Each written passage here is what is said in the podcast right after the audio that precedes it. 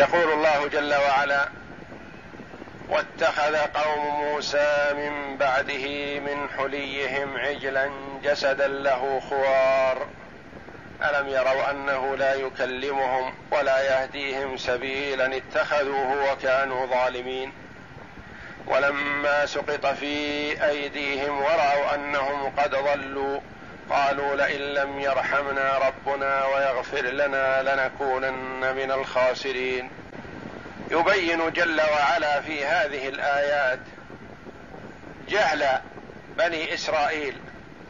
يبين جل وعلا جهل بني إسرائيل. فالله جل وعلا أراهم الآيات العظيمة الدالة على قدرته. وأنجاهم جل وعلا وأهلك عدوهم فرعون وأغرقه ومن معه في البحر وهم يشاهدون ذلك وبين لهم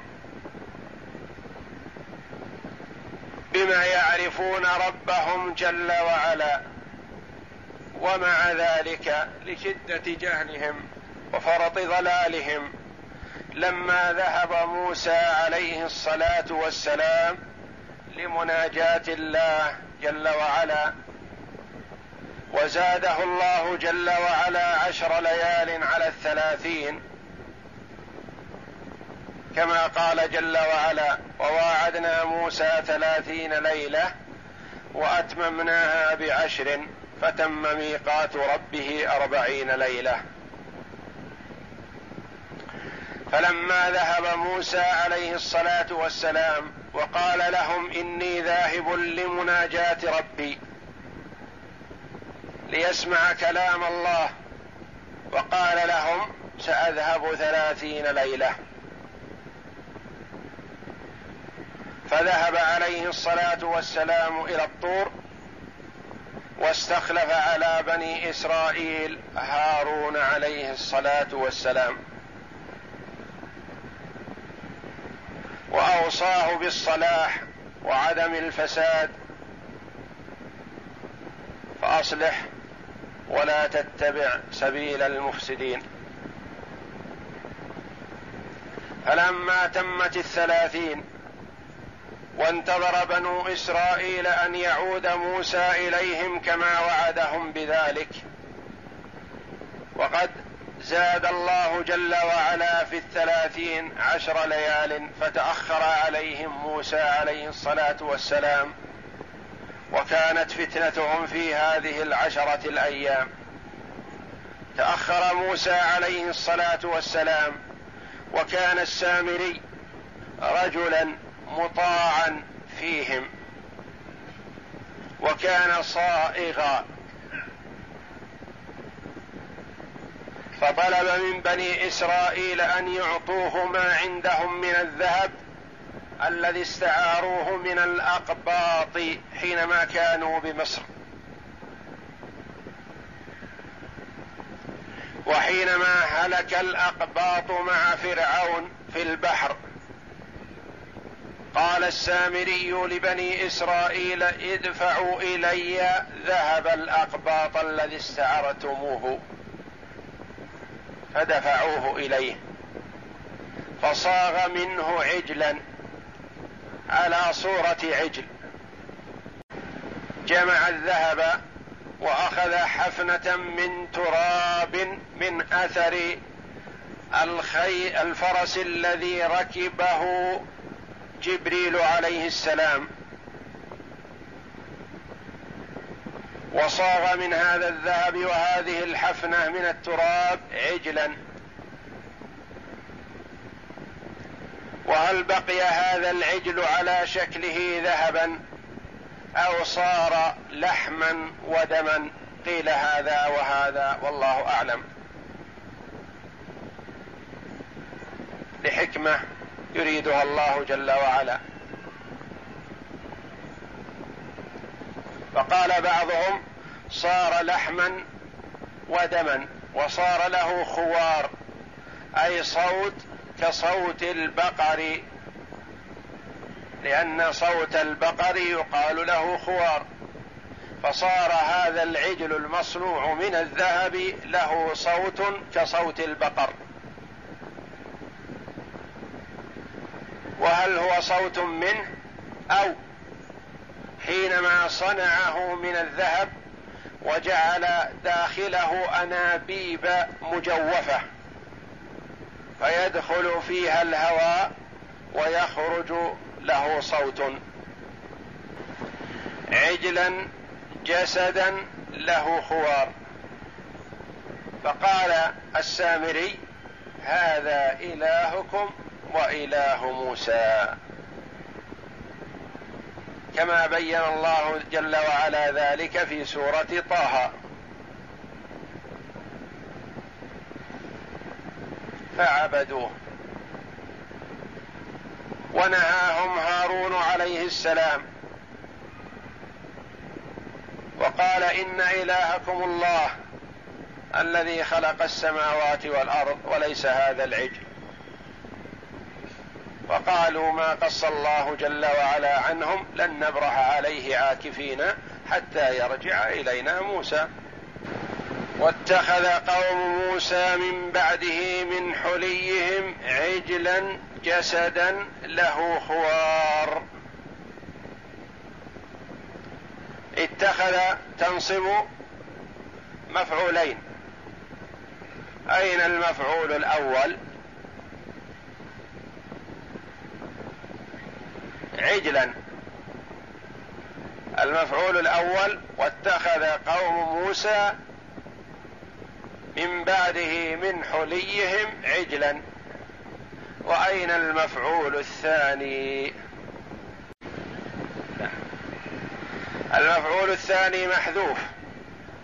لو فتشت عنه في جميع الآيات التي ورد ذكر اتخاذ قوم موسى للعجل ما وجدته أبدا.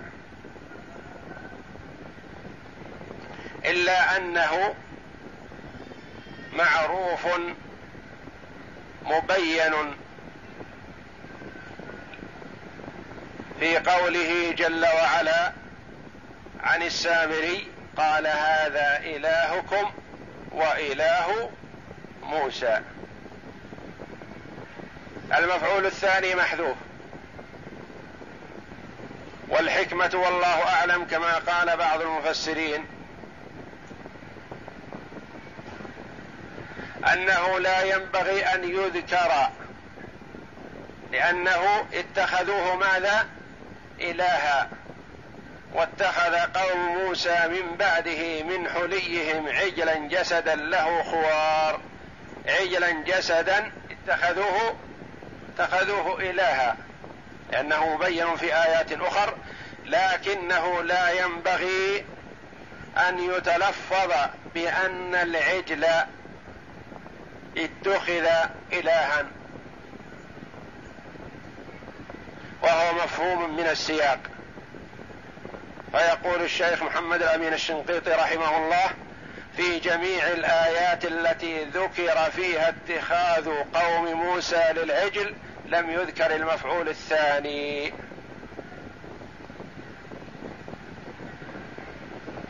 يقول والحكمة والله أعلم أنه لا ينبغي أن يت أن يقال اتخذ العجل إلها لأنه لا يليق أن يقال إن العجل ولد البقر يستحق أن يعبد من دون الله. عجلا جسدا له خوار. يقول الله جل وعلا موبخا مقرعا لهم ألم يروا أنه لا يكلمهم ولا يهديهم سبيلا؟ هل يليق بعاقل أن يتخذ عجلا سواء كان صورة مصنوعا من ذهب أو كان لحما ودما حيوانا؟ أيهما أكمل؟ ابن آدم أم العجل؟ أم الحيوان؟ والله جل وعلا يقول ولقد كرمنا بني آدم. كرمه جل وعلا على سائر الحيوانات. ميزة. فهل يليق بعاقل من ابن آدم الذي وهبه الله العقل أن يتخذ عجلا يعبده؟ لا ينفع ولا يضر. لا يتكلم ولا يرشد ولا يدل على خير ولا ينهى عن شر. ومثل هذا من اتخذ شجرا أو حجرا أو جمادا يعبده من دون الله. ومثل هذا من تردد على قبر وسأل صاحبه أن ينفعه أو أن يشفي مريضه. لا يدرك صاحب القبر ولا يدري عن أمر من يسأله شيئا لأنه إما في روضة من رياض الجنة مشغول بما هو فيه من النعيم أو في حفرة من حفر النار والعياذ بالله. والذي يقف على قبره ويحن إليه ويصرخ لا يدري عنه والله لا يدري عنه أبدا. تأتي إلى صاحب قبر تسأله أنت أقوى منه الآن على التصرف لأنك حي وتعمل وصاحب القبر لا يستطيع أن ينفعك بشيء ولا يضرك بشيء. ألم يروا أنه لا يكلمهم ولا يهديهم سبيلا؟ الاستفهام هنا للتقريع والتوبيخ. كيف يليق بعاقل أن يتخذ عجلا يتخذه إلها يعبده من دون الله. والله جل وعلا أراهم من عجائب قدرته الشيء الكثير. لا تخفى عليهم رأوا من عجائب قدرة الله وفضل الله عليهم وإنعامه وجوده وكرمه. شيئا رأوه بأعينهم. وميزهم الله جل وعلا به ويعرض عن فاطر السماوات والأرض ويعبد عجلا له صوت. يصرخ لا يدرى ماذا يقول. سواء كان صوت يخرج منه أو الريح تدخل من فيه وتخرج من دبره ويكون لها صوت. ألم يروا أنه لا يكلمهم ولا يهديهم سبيلا؟ لا يتكلم معهم. والمعبود لا بد أن يكون متكلما آمرا ناهيا متصرفا مرشدا منعما متفضلا. يستحق العبادة. اتخذوه وكانوا ظالمين. يعني في اتخاذهم إياه. ظلموا من؟ ظلموا أنفسهم اولا. وحادوا عن الصراط المستقيم. فهم اتخذوه على غير هدى بل على ضلال. وهذا أكبر دليل على جهلهم. اتخذوه وكانوا ظالمين. ولما سقط في أيديهم ورأوا أنهم قد ضلوا. ولما سقط في أيديهم. سقط. لما حصل لهم الندم الشديد. تقول أسقط في يده. بمعنى ندم ندما شديدا. ما علاقة الندم بإسقاط اليد؟ النادم ماذا يقول؟ ماذا يفعل؟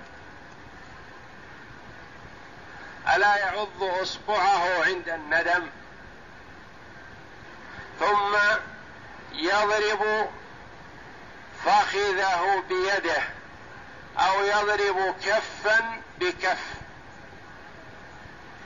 يرفع يده إلى أعلى ثم يضرب بها أسفل. وهذه علامة الندم الشديد. يعض أصبعه ثم يضع يده إلى أسفل إما أن يضرب كفا بكف أو يضرب فخذه بيده. ويوم يعض الظالم على يديه يقول يا ليتني اتخذت مع الرسول سبيلا. يعض الظالم على يديه من ماذا؟ من ندمه. اصبح يقلب كفيه على ما أنفق فيها وهي خاوية على عروشها صاحب الجنة الذي إنما ساءت نيته احترقت أصبح يقلب كفيه على ما أنفق فيها. ندما. الندم محله القلب. ويظهر أثره على البدن. ويعبر عنه بإسقاط اليد ولما أسقط في أيديهم. ويقال أسقط في يده. أسقط في يده. تحير وندم. ولما سقط في أيديهم ورأوا أنهم قد ضلوا اعترفوا بضلالهم. اعترفوا بخطئهم وجهلهم وندموا على ما حصل منهم لأنهم عرفوا أنهم حادوا عن الصراط المستقيم فأظهروا الندم الشديد لذلك. ورأوا أنهم قد ضلوا. ماذا قالوا؟ قالوا لئن لم يرحمنا ربنا ويغفر لنا لنكونن من الخاسرين. اللام هنا لام القسم لئن لم يرحمنا ربنا. وأين جواب القسم؟ لنكونن من الخاسرين. قالوا لئن لم يتجاوز ربنا عنا ويغفر لنا ويمحو عنا ما اقترفناه لنكونن لنصيرن من الخاسرين في الدنيا والآخرة. لأن من وقع في المعصية فقد خسر الدنيا والآخرة إن لم يتب.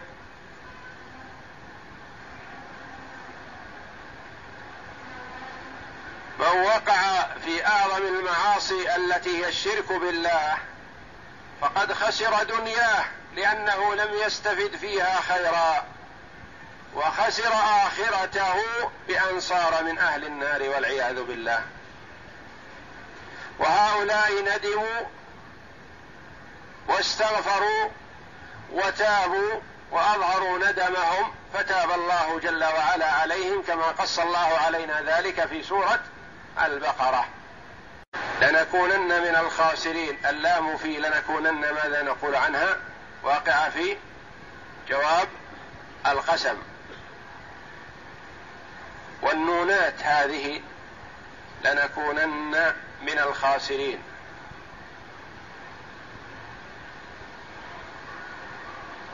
هي نون التوكيد المشددة يعني أن خسارتنا محققة. واقعة لا محالة إذ لم يتب علينا ربنا. قراءة الجمهور لئن لم يرحمنا ربنا ويغفر لنا. وقراءة أخرى لبعض القراء قراءة سبعية لئن لم ترحمنا ربنا وتغفر لنا لنكونن من الخاسرين. أعوذ بالله من الشيطان الرجيم. واتخذ قوم موسى من بعده من حليهم عجلا جسدا له خوار. ألم يروا أنه لا يكلمهم ولا يهديهم سبيلا. اتخذوه وكانوا ظالمين.